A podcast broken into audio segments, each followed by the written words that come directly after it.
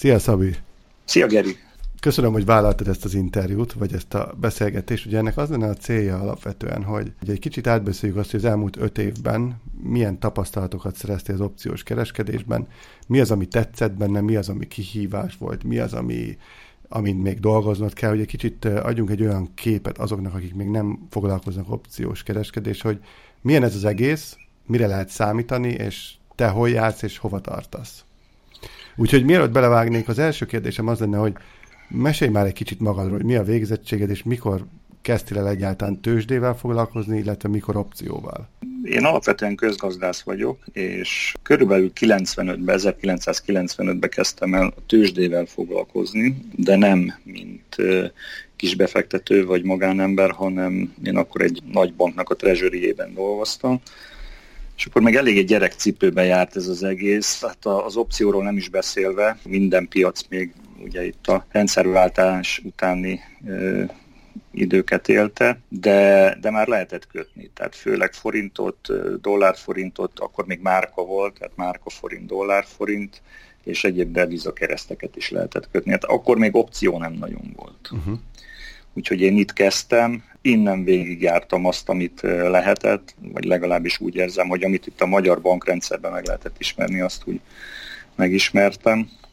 Hát nyilván jó lett volna, hogyha valamilyen külföldi tapasztalatot is tudtam volna szerezni valami nagy befektetési banknál, de sajnos erről lemaradtam, és ez, ez, ez úgy nem volt meg, úgyhogy ezt utána önerőből valósítottam meg. És mikor kezdtél el először saját számlán kereskedni a banki munkád mellett? 1996-ban, tehát gyakorlatilag egy évvel később, nekem akkor volt az első pozícióm. Azt hiszem, ha jól emlékszem, akkor dollár-forint volt. És mikor indult el az opciós kereskedés irányába? Az opciós kereskedés irányába akkor indultam el, amikor veled találkoztam. Előtte én ismertem a, magát az opciót, mint lehetőséget. A long put és a long call-ban kimerült ez a dolog. A spreadekről is volt némi fogalmam, de soha nem alkalmaztam előtte, és nem is gondoltam, hogy ennek ekkora piaca van. Ez, ez csak utána, amikor veled találkoztam, akkor ismerkedtem meg ezzel az egész technikával. Ez ilyen 2014 körül lehetett? Körülbelül igen, 13-14 körül. Igen. És mivel kezdtél, amikor nekiálltál opciókkal kereskedni? Mik voltak az első lépések? Az első lépések, ugye nálad, amit átvettünk termékeket, én abból merítettem. Futures volt, tehát a, a határidős termék volt, méghozzá búza volt az első, amit bekötöttem saját számlára. Azt próbáltam menedzselni. Utána pedig, ha jól emlékszem, akkor a gáz volt, az a 14-es gáz, az az, az, az ominózus, amikor február vége környékén megbolondult a, az NGH 4, nevezetű termék, és abban nagyon nagy szerencsém volt, hogy akkor szálltam be, amikor már elindult az ár, és így egy minimális nyerővel ki tudtam pattanni belőle. Akkor elég, elég érdekes kezdő pozícióid voltak. Hú, nagyon érdekes volt, és ott a gáznál egy picit úgy el is gondolkodtam az egészen, hogy azért ezt óvatosan kell kezelni, és a termékismeret az elengedhetetlen. Tehát az, hogyha ha nem ismered a terméket, akkor életveszélyes helyzetbe is tudsz kerülni, úgyhogy innentől kezdve úgy nagyjából próbáltam feltérképezni az összes terméknek a tulajdonságait. Persze mindig, mindig lehet meglepetés, de, de szerintem ez egy, ez egy nagyon fontos pontja az egésznek, hogy a termékismeret az minél, minél mélyrehatóbb legyen. És te körülbelül hány termékkel kereskedsz? Most jelenleg hát a piac eléggé mostohán bánik velünk szerintem. Amiben nyitott pozíciómban jelenleg az az olaj, tehát a CL és a, az euró, ami nagyon likvid, de picit alacsony ívével rendelkezik. Ennek ellenére azért tud mozogni rendesen, és ebbe a kettőben van pozíció. És ezekben többnyire iránymentessel kereskedsz? Az euróban igen, mondhatjuk azt, hogy abban iránymentesen, az olajban viszont némi kis direkció van benne.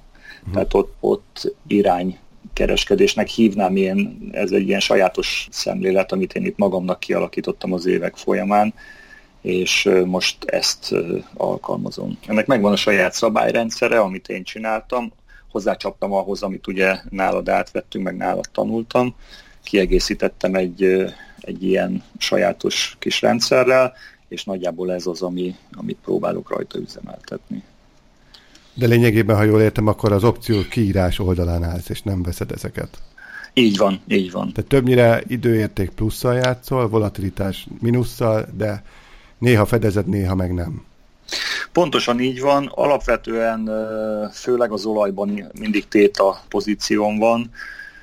Azt mondjuk, mondjuk már rá, hogy mi ez a téta pozíció, annak, aki nem tudja amikor ugye adott esetben egy pozíció napról napra, vagy egy ár, amint kötöttél egy üzletet, napról napra veszít az értékéből, és gyakorlatilag, ha nem történik semmi, a következő napon egy picivel olcsóban tudod mindig visszavenni azt, amit egyszer már eladtál. Tehát ez a lényeg. A Tehát te időérték nyereségre spekulálsz. Arra, Így hogyha van. az idő múlik, azzal te tudsz profitálni.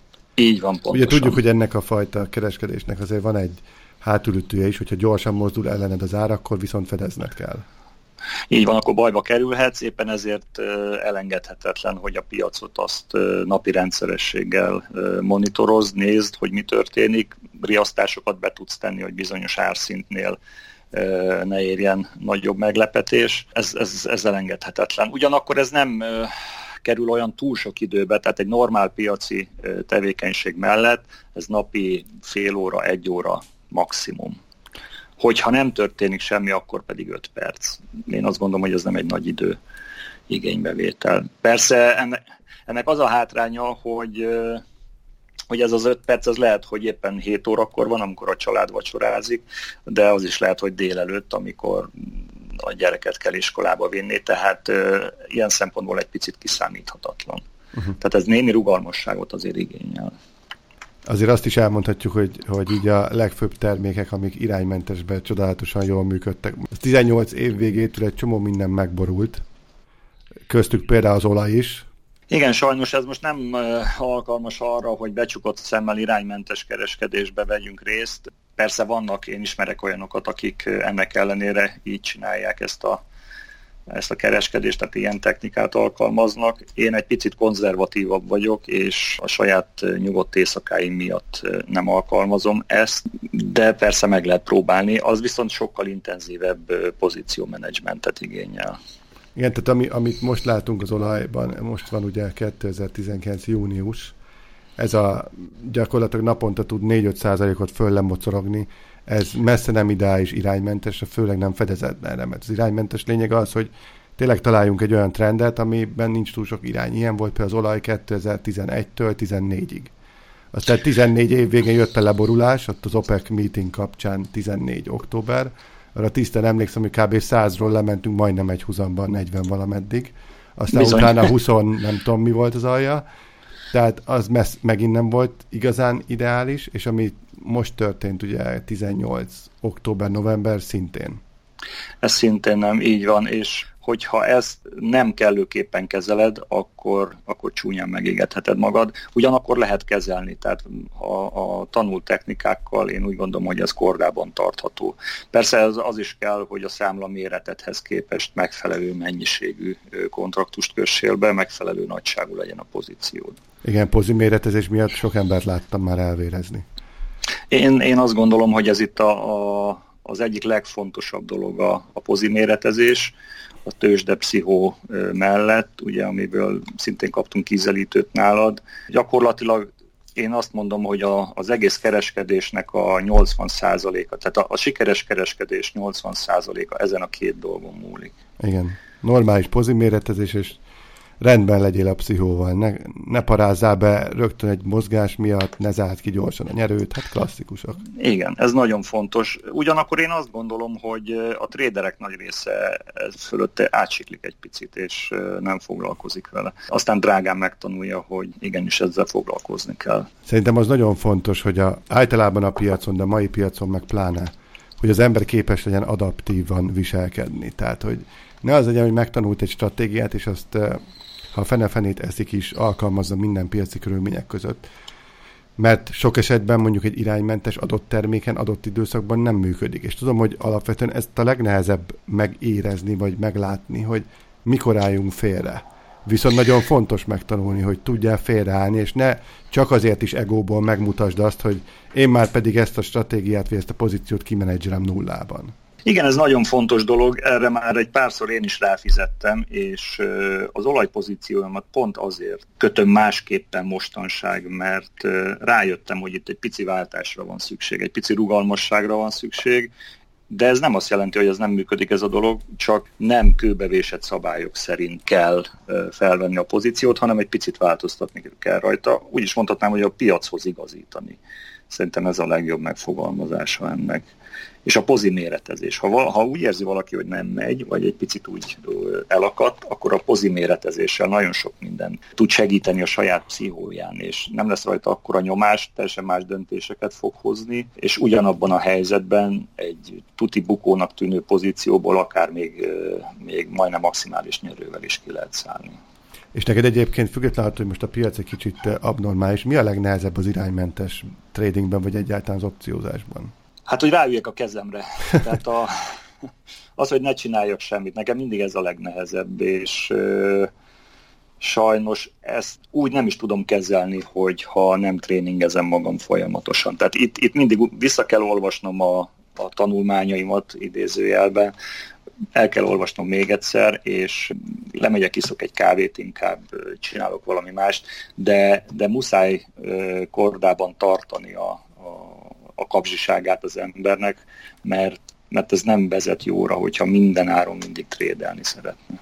Nem kell szerintem, és ez, és ez nagyon fontos dolog.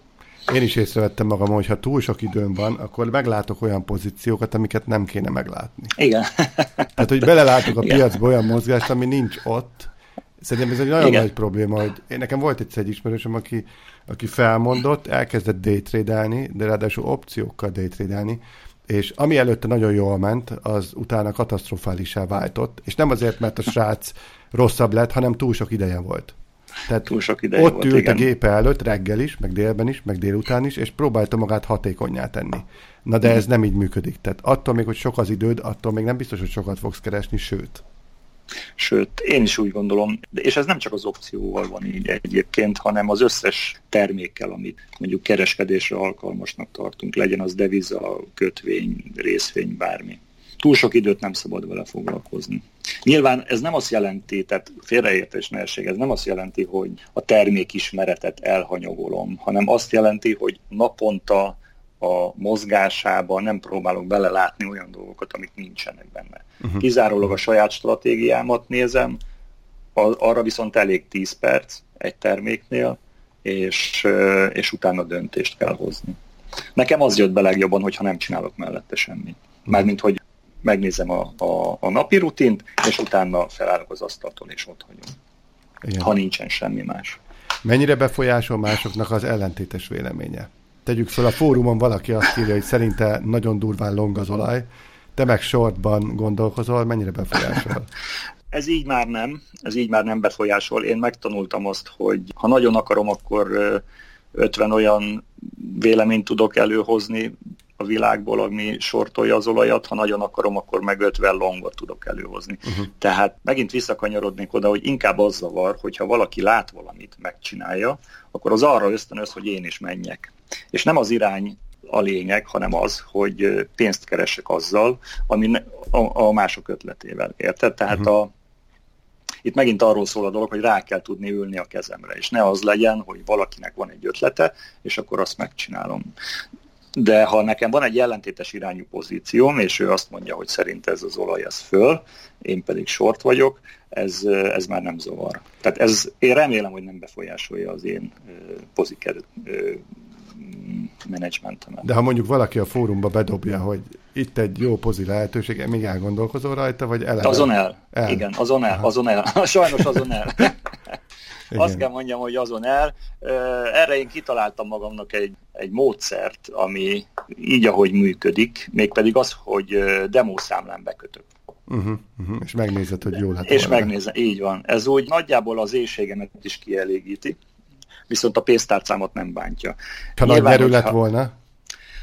Hát hogy már azon sem, azon, azon már nem, nem mérgelődök, mert tudom, hogy egyébként meg nem kötöttem volna meg. Tehát nyilván azért nem csináltam meg, mert nekem nem, nem tűnt föl, vagy nem az volt a véleményem. Uh-huh. Most egy, itt a fórumon lehetett olvasni egy Tesla pozícióról, ami egy nagyon érdekes pozíció volt, opciókkal kereskedte az egyik ismerősöd, Geri, vagy tanítványod az illetőnek a Teslát, és itt lehetett látni, hogy egy pozíciót hogyan lehet kétféleképpen menedzselni. Jól, vagy, vagy nem jól. És én úgy gondolom, hogy ő nem jól menedzselte a pozíciót, ugyanakkor ha megnéztük a pozícióját, akkor láthattuk, hogy ő nem is azért nyitotta ezt a pozíciót, hogy menedzselje, hanem azért, hogy, hogy az ő meglátásait lekereskedje.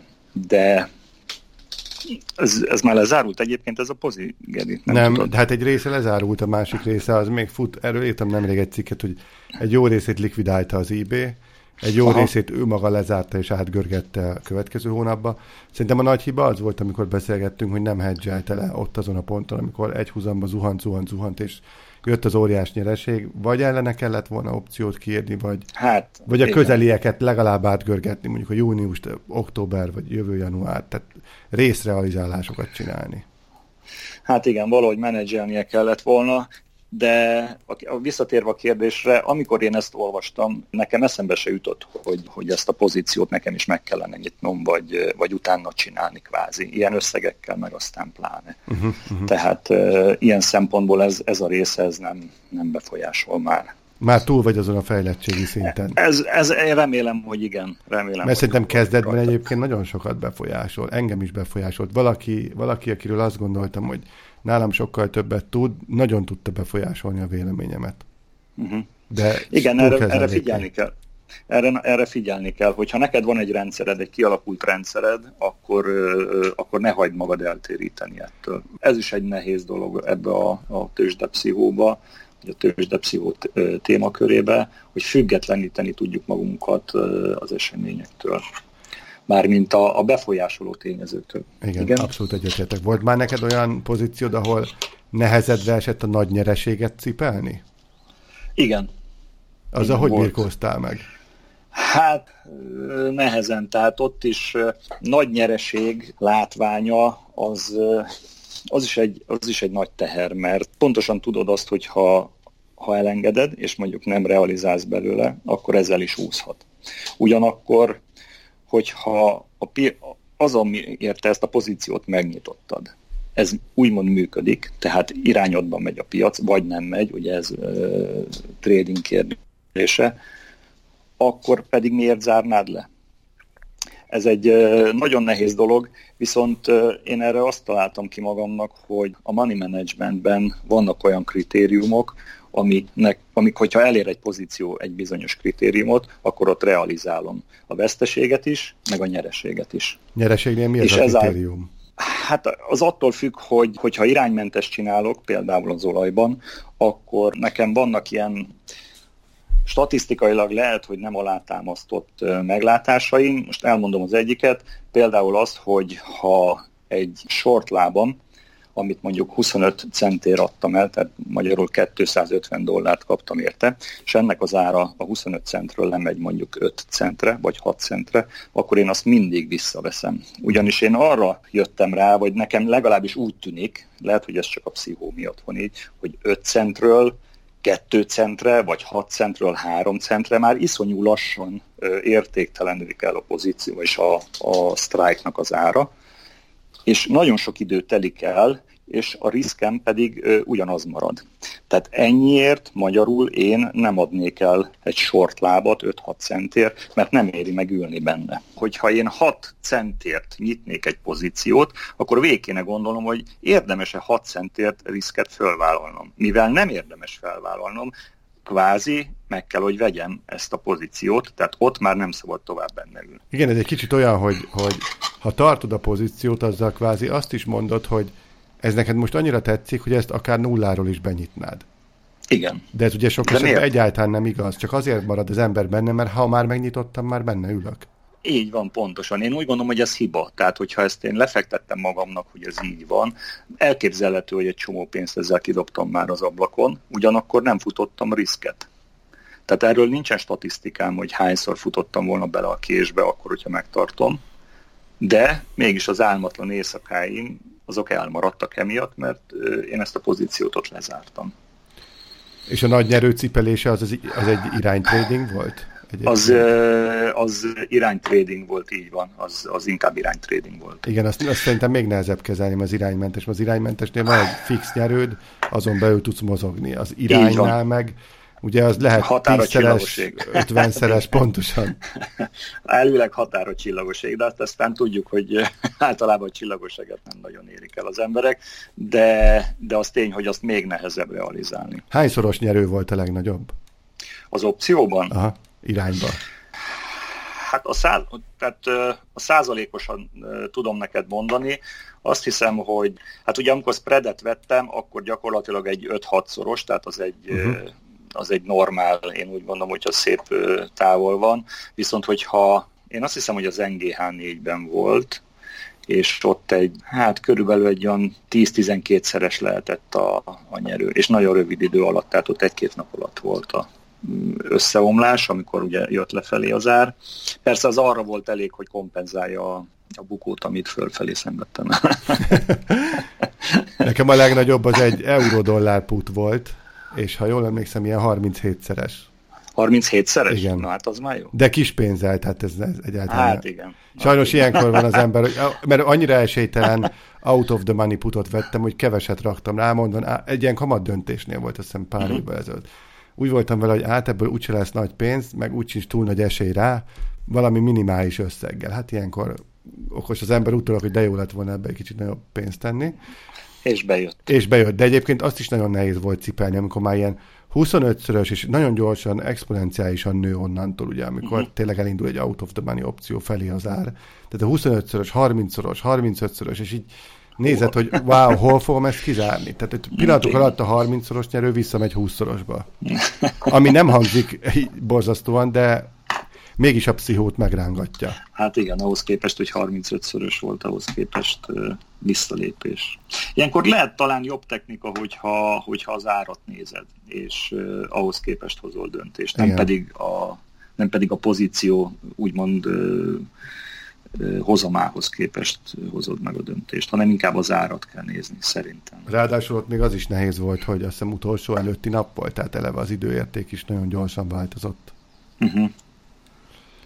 Hát legyen minden nap egy ilyen. Ja, azóta egyszer volt életemben, tehát mi volt a legnagyobb és legemlékezetesebb veszteséged? Veszteség? Az, az búzám volt. Tehát az a, az ominózus búza termék volt, és hát ott a poziméretezéssel volt probléma. Persze ment ellenem a piac, ahogy bekötöttem másnap, most mondhatnám azt, hogy amiatt volt, de ha a poziméretezést jól választottam volna meg, akkor akkor egyrészt nem lett volna ekkora bukó, másrészt pedig bátrabban tudtam volna menedzselni. Nyilván megjósolhatatlan, hogy mi lett volna akkor a vége. Pszichóban biztos, hogy sokkal jobb, hogyha kisebb, kisebb a pozi, mert könnyebben hozol döntéseket. Hát ez így van. És naplózod a kötéseid egyébként? Most már talán nem naplózom, csak azokat, ahol a pszichó miatt valamilyen menedzsment. Tehát a, a bekötéseket azokat nem naplózom. Tehát, hogyha ha iránymentes kötök, akkor azt nem naplózom. Ha hozzá kell nyúlni, és van egy piaci szituáció, akkor ott leszoktam jegyzetelni. A tanulságokat? E, igen, meg a miérteket.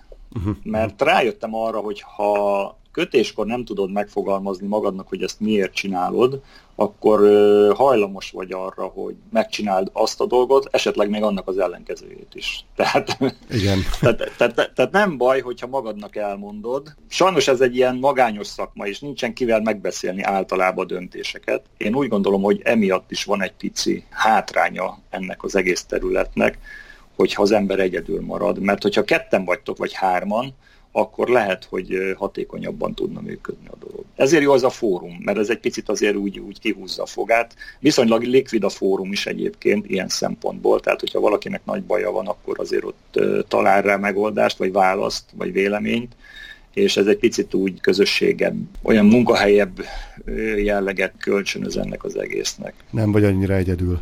Nem vagy annyira egyedül, igen. Szerintem ez fontos. Tőzsdepszichót ezt leírod, vagy soha nem is írtad?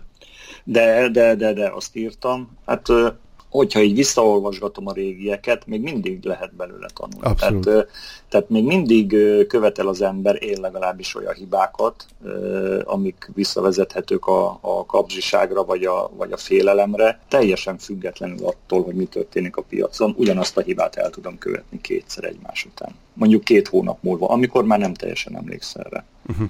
Igen, fontos, hogy le, le legyenek azok írva, hogy mi az, mi az, ami mondjuk érzelmileg befolyásol, és nem szabad, hogy hatást gyakoroljon rád. És ez sok gyakorlás, mire teljesen leülepszik. Igen, és ez nagyon fontos dolog. És egyébként Szerintem ez nagyon fontos. Opción kívül mivel kereskedsz még? Alaptermékezés van? Van alaptermékezés, igen, főleg devizával, és daytradelek még részvényekkel. És mennyi időt foglalkozol így szummába a tőzsdével? Mert mondtad, hogy opcióval néha csak fél órát, de így Daytrade alapon gondolom azért többet? Hát az a, a részvény daytrade az gyakorlatilag mindennel együtt mondjuk háromtól négyig, fél ötig tart, tehát az egy intenzívebb nyitási időszak, én csak akkor trédelek, egyébként nem. Ha szerencsém van, akkor négyig meg vagyok, vagy be tudom fejezni, nem ragadok bele semmibe. Ha nem, akkor fél ötig, maximum ötig érdemes vele foglalkozni. Szerintem legalábbis az, amit én trédelek, az a technika, az öt után már nem túl jó. Akkor már nem nagyon van volatilitás, úgyhogy ez mondjuk egy másfél óra, hát a deviza az pedig, az pedig attól függ, hogy, hogy mi történik. Ott is, hogyha átlagot lehet számolni, azért egy napi másfél óra az is megvan. És akkor ehhez jön még mondjuk az opciós kiegészítés, ami egy óra, tehát körülbelül három óra, három és fél óra lehet naponta. És a család hogy, toler- a család hogy tolerálja az esti órákat?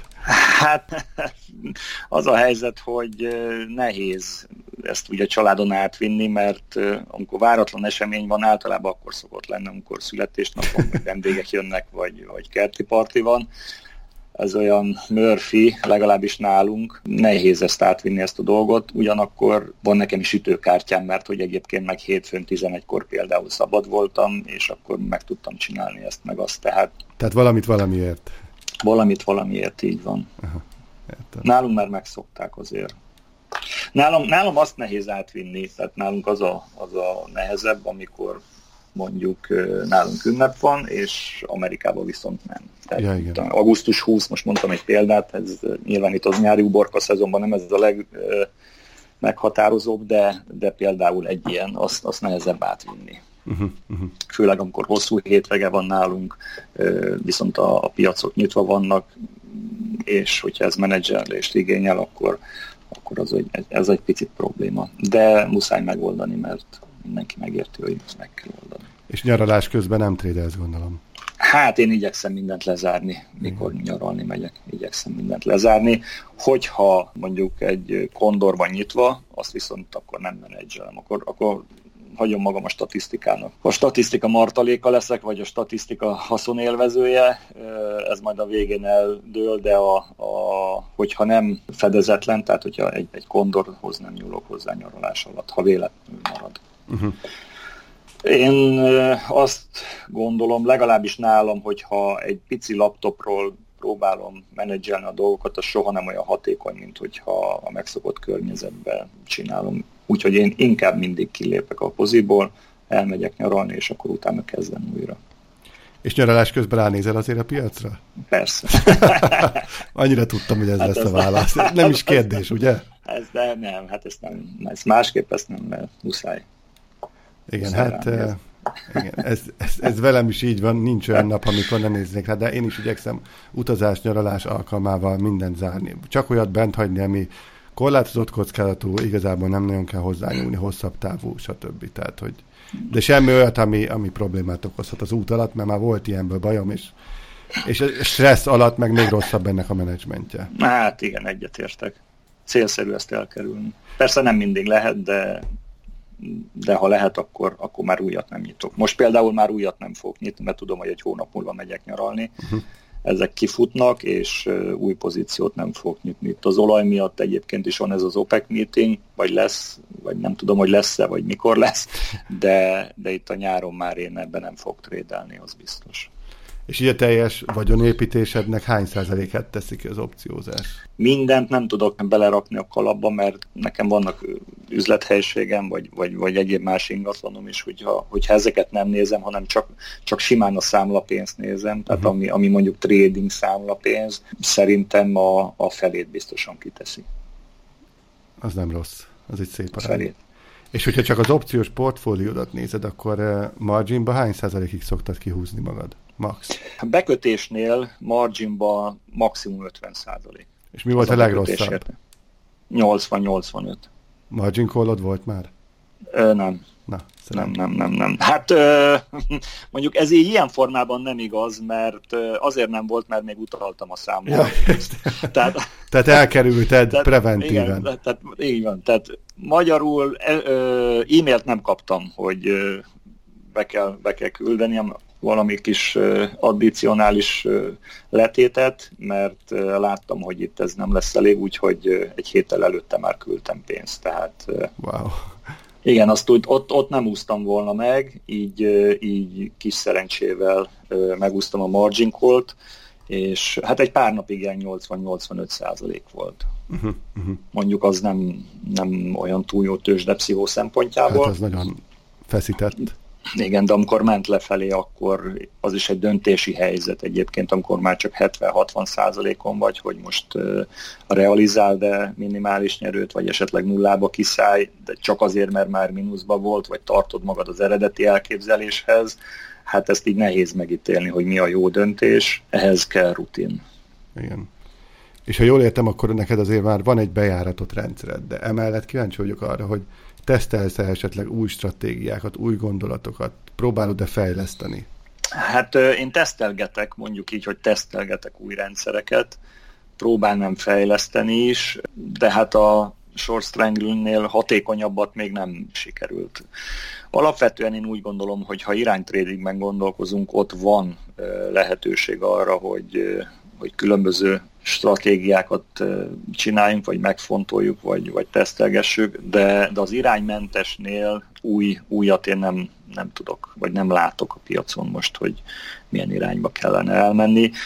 Mondom, nekem van egy, egy sajátos egyedi trading módszerem, hogyha ezt lehet annak hívni, akkor, akkor ezt tesztelgetem most. Tehát uh-huh. szerintem te másra gondoltál, nem? Tehát, hogy a, Hát arra gondoltam, hogy alapvetően van-e más olyan opciós stratégia, amit még mondjuk tesztelsz. Olyan, nem tudom, olyan butterfly, vagy olyan kalendár diagonál spreadek, amik adott, nem tudom, feltétel mellett működnek, erre gondoltam alapvetően. Mm, nem, most ilyet nem tesztelek. Tehát igazából Tehát inkább a... kalendárt nem szoktam. És a Short Strangle-nél maradtál, vagy Iron Condorozol fedezetten? Terméktől függ. Ugye az, az olajban, hát ez, az, az enyém az egy olyan strangle, aminek csak az egyik lábát szoktam megkötni, és utána piaci mozgástól függően kötöm meg a másik lábát, de az fedezetlen. Uh-huh. Tehát az inkább a short strangle kategória, nem pedig a kondor. Részvényben elképzelhető, hogy egy-két kondort csinálok, de ott fedezetlen soha. Tehát az, az eszembe se jut semmilyen részvénynél. Igen, ott a fedezetlen call opció van egyszer. Hát az, az, az, az, az igen. mondjuk egy 10 dolláros opció, vagy egy 10 dolláros papírnál meg tudod csinálni a, a fedezetlen shortputot, de ott meg nincsenek túl jó árak, úgyhogy ott meg sok értelme nincsen. Igen. De short call semmiféleképpen. És egyetértesz abban, hogy a kezdők soha ne sorstranglezenek? Én egyetértek, már pedig a, a pszichómia. Szerintem bármekkora számlával is kezdi el valaki, az pszichóban biztos, hogy nem vezet előre, hogyha nyomás alatt kell döntést hoznia. És az Iron Condornál ugye megvan az a, az a előny, hogy behatárolt a veszteség, ami szerintem sokat számít, hogy valaki hogy kezeli a pozíciót. Igen, a short a fedezetlensége a probléma, akkor, hogyha valaki kezdő és nem tudja ezt lekezelni. Hát igen, én, én azt javaslom, hogy ne azt nézze, hogy mondjuk van egy 20-30-40 százezer dolláros számlája, és ezzel mindenféleképpen ezzel a módszerrel el kell érjen éves szinten 30-40-50 vagy esetleg 100 százalékos hozamot, mert azért ez nem egy, hogy mondjam, hozamgyár, hanem ez egy, ez egy, ez egy olyan piaci magatartás, ami, ami odafigyelést és, me, és menedzselést igényel. Tehát ha valaki csak azt látja, hogy itt, itt hozamokat lehet elérni, ami persze igaz, el tudja vinni az illetőt egy olyan irányba, ahol uh, semmi más nem lát, csak az, hogy itt, itt jön befelé a pénz, holott ez azért távolról sem így. Abból biztos tuti, tuti számladarálás lesz. Ha Én úgy gondolom, látja. hogy igen. Én úgy gondolom, hogy igen. Illetve a fedezetlenség szerintem akkor sem jó, még hogyha mondjuk az ember nem ér rá. Tehát, hogyha van max egy olyan félórás időablak, amikor tud a tradinggel foglalkozni, annak nem való fedezetlen pozíció. Nem, pontosan így van. Mert annyira pontosan sok olyan eset van, amikor most kell belenyúlni, meg most kell belenyúlni, akkor én mindig azt mondom a kezdőknek, mivel eleve kezdők, nem tudják még mit kell pontosan csinálniuk. Ott van a nyomás a fejük fölött, hogy hogy alakítsam át, még lapozgatom a jegyzetemet, ne menjen bele fedezetlenbe. Mert ugyan Teljesen fölösleges. Nagyon, nagyon jó ígérete van, és nagyon jó pénzt lehet vele keresni, de amikor a piac megborul, és azt láttuk a jelenlegi olajnál, vagy a tavaly őszi földgáznál, a tavaly őszi földgáznál az is volt az egyik döbbenet, hogy azt hiszem az egyik délelőttön, ilyen 11-12 környékén, még ugye bőven piacnyitás előtt, egy ilyen plusz 15 százalékban volt a földgáz. Igen. Tehát gyakorlatilag, én megnéztem az interaktív brokersen az árjegyzését az opcióknak, és nem volt se bid, se eszk.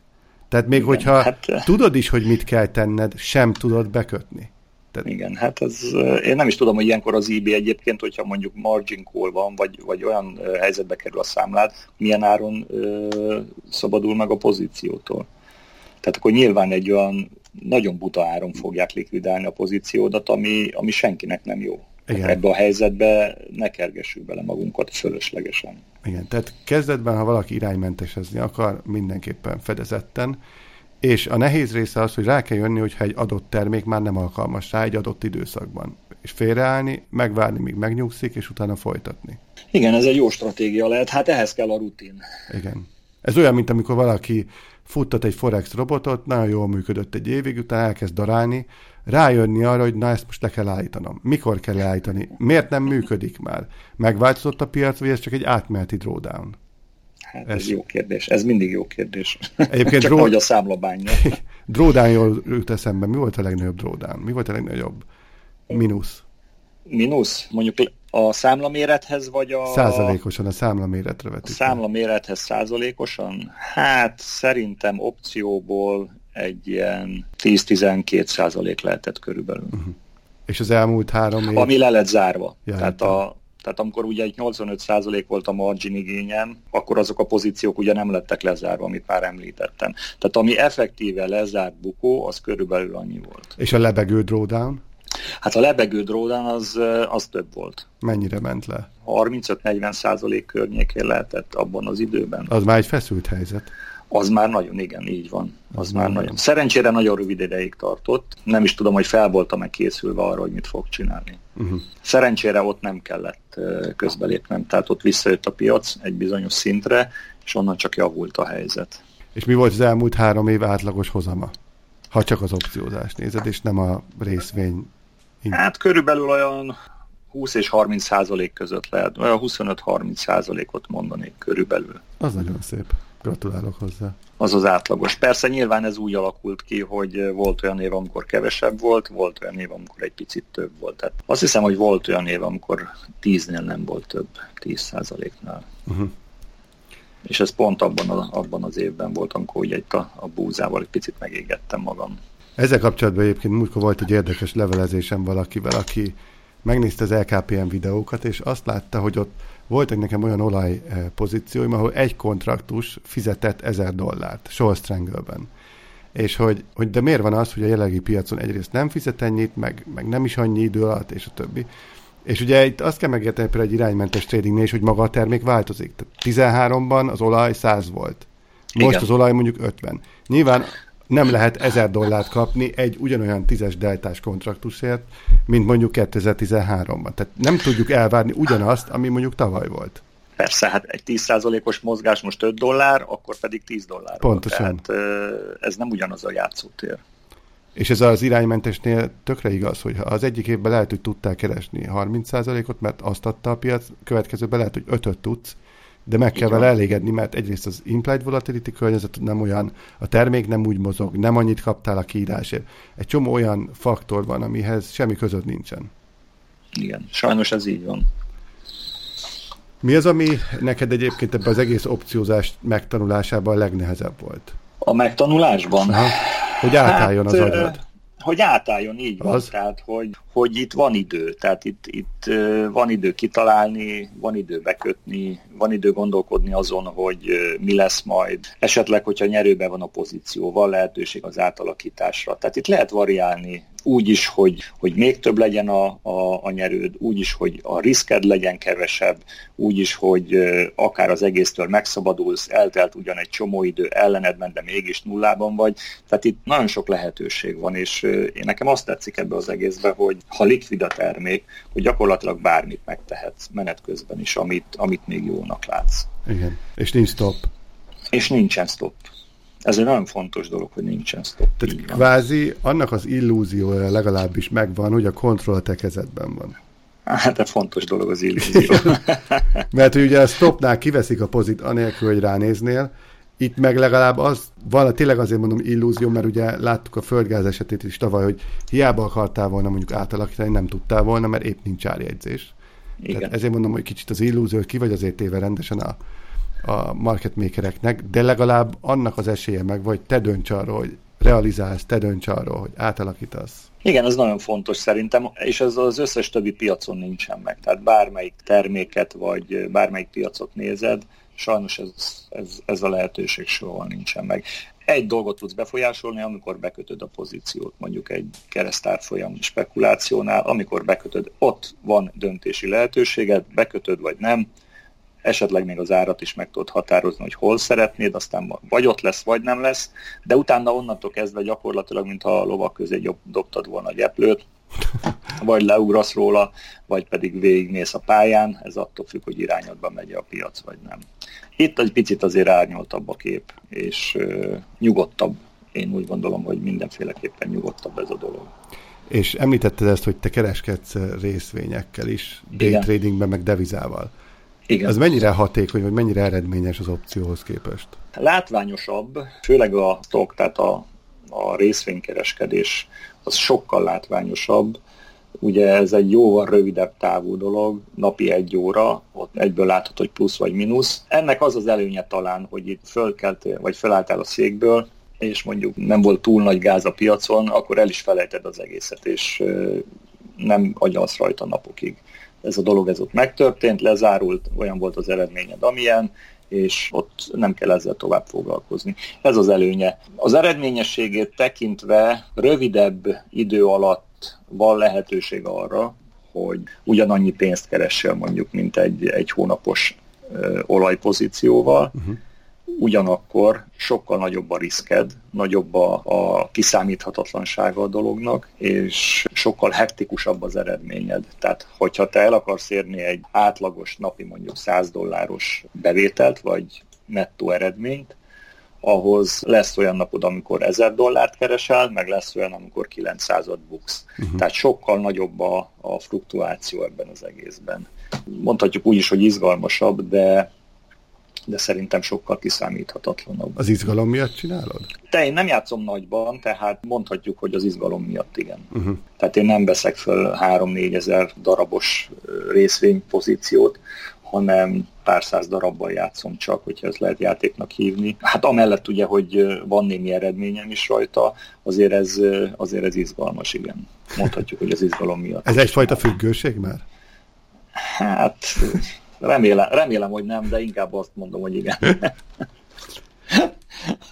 ugyanakkor, ugyanakkor én ezt abba tudom hagyni, tehát hogyha mondjuk elmegyek nyaralni, abszolút nem hiányzik. Megnézem a piacot, hogy hol tart, de úgy nem, nem ülnék le trédelni. Uh-huh. És amikor kezdtél trade foglalkozni, akkor benned volt a lemaradok érzés? Ahogyne, persze. Most már nincs? Most is. Most is. Most is.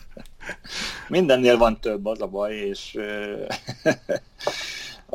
nehéz ezt kordában tartani. Ezt Egyébként ez a lemaradok érzés, ez annyira klasszikus, tehát amikor így... Igen. Én is annyit futok bele, hogy jön egy ötlet, hogy megcsinálom. Aztán valami miatt mégsem csinálom meg, mert nem úgy alakul, ránézek másnap, elindult a jó irányba. Megjelenik a lemaradok érzés. Akarva, akaratlanul. Igen, hogy, és akkor kell vigyázni, hogy arra a vonatra már ne szállj. Igen, pontosan. Tehát, hogy nem az, hogy úristen, úristen, most akkor izé megyek a piac után, és megyek utána, és már pedig én ezt bekötöm, hanem jó, ez tegnap jó ötlet lett volna, ma már nem az, engedd el. Ez is full pszichó szerintem. Az, és nagyon nehéz megtartani. Igen. Mert nekem itt... egy dolog segített ebben, valaki egyszer azt mondta nekem, moziba se ülsz be a film felénél, ugye? Teljesen jó. És nekem ez mindig eszembe jut. Ez jó analógia. Alapvetően kiknek ajánlod az opciós kereskedést ennyi tapasztalattal a hátad mögött? Én azt mindenkinek ajánlom, hogy próbálja ki.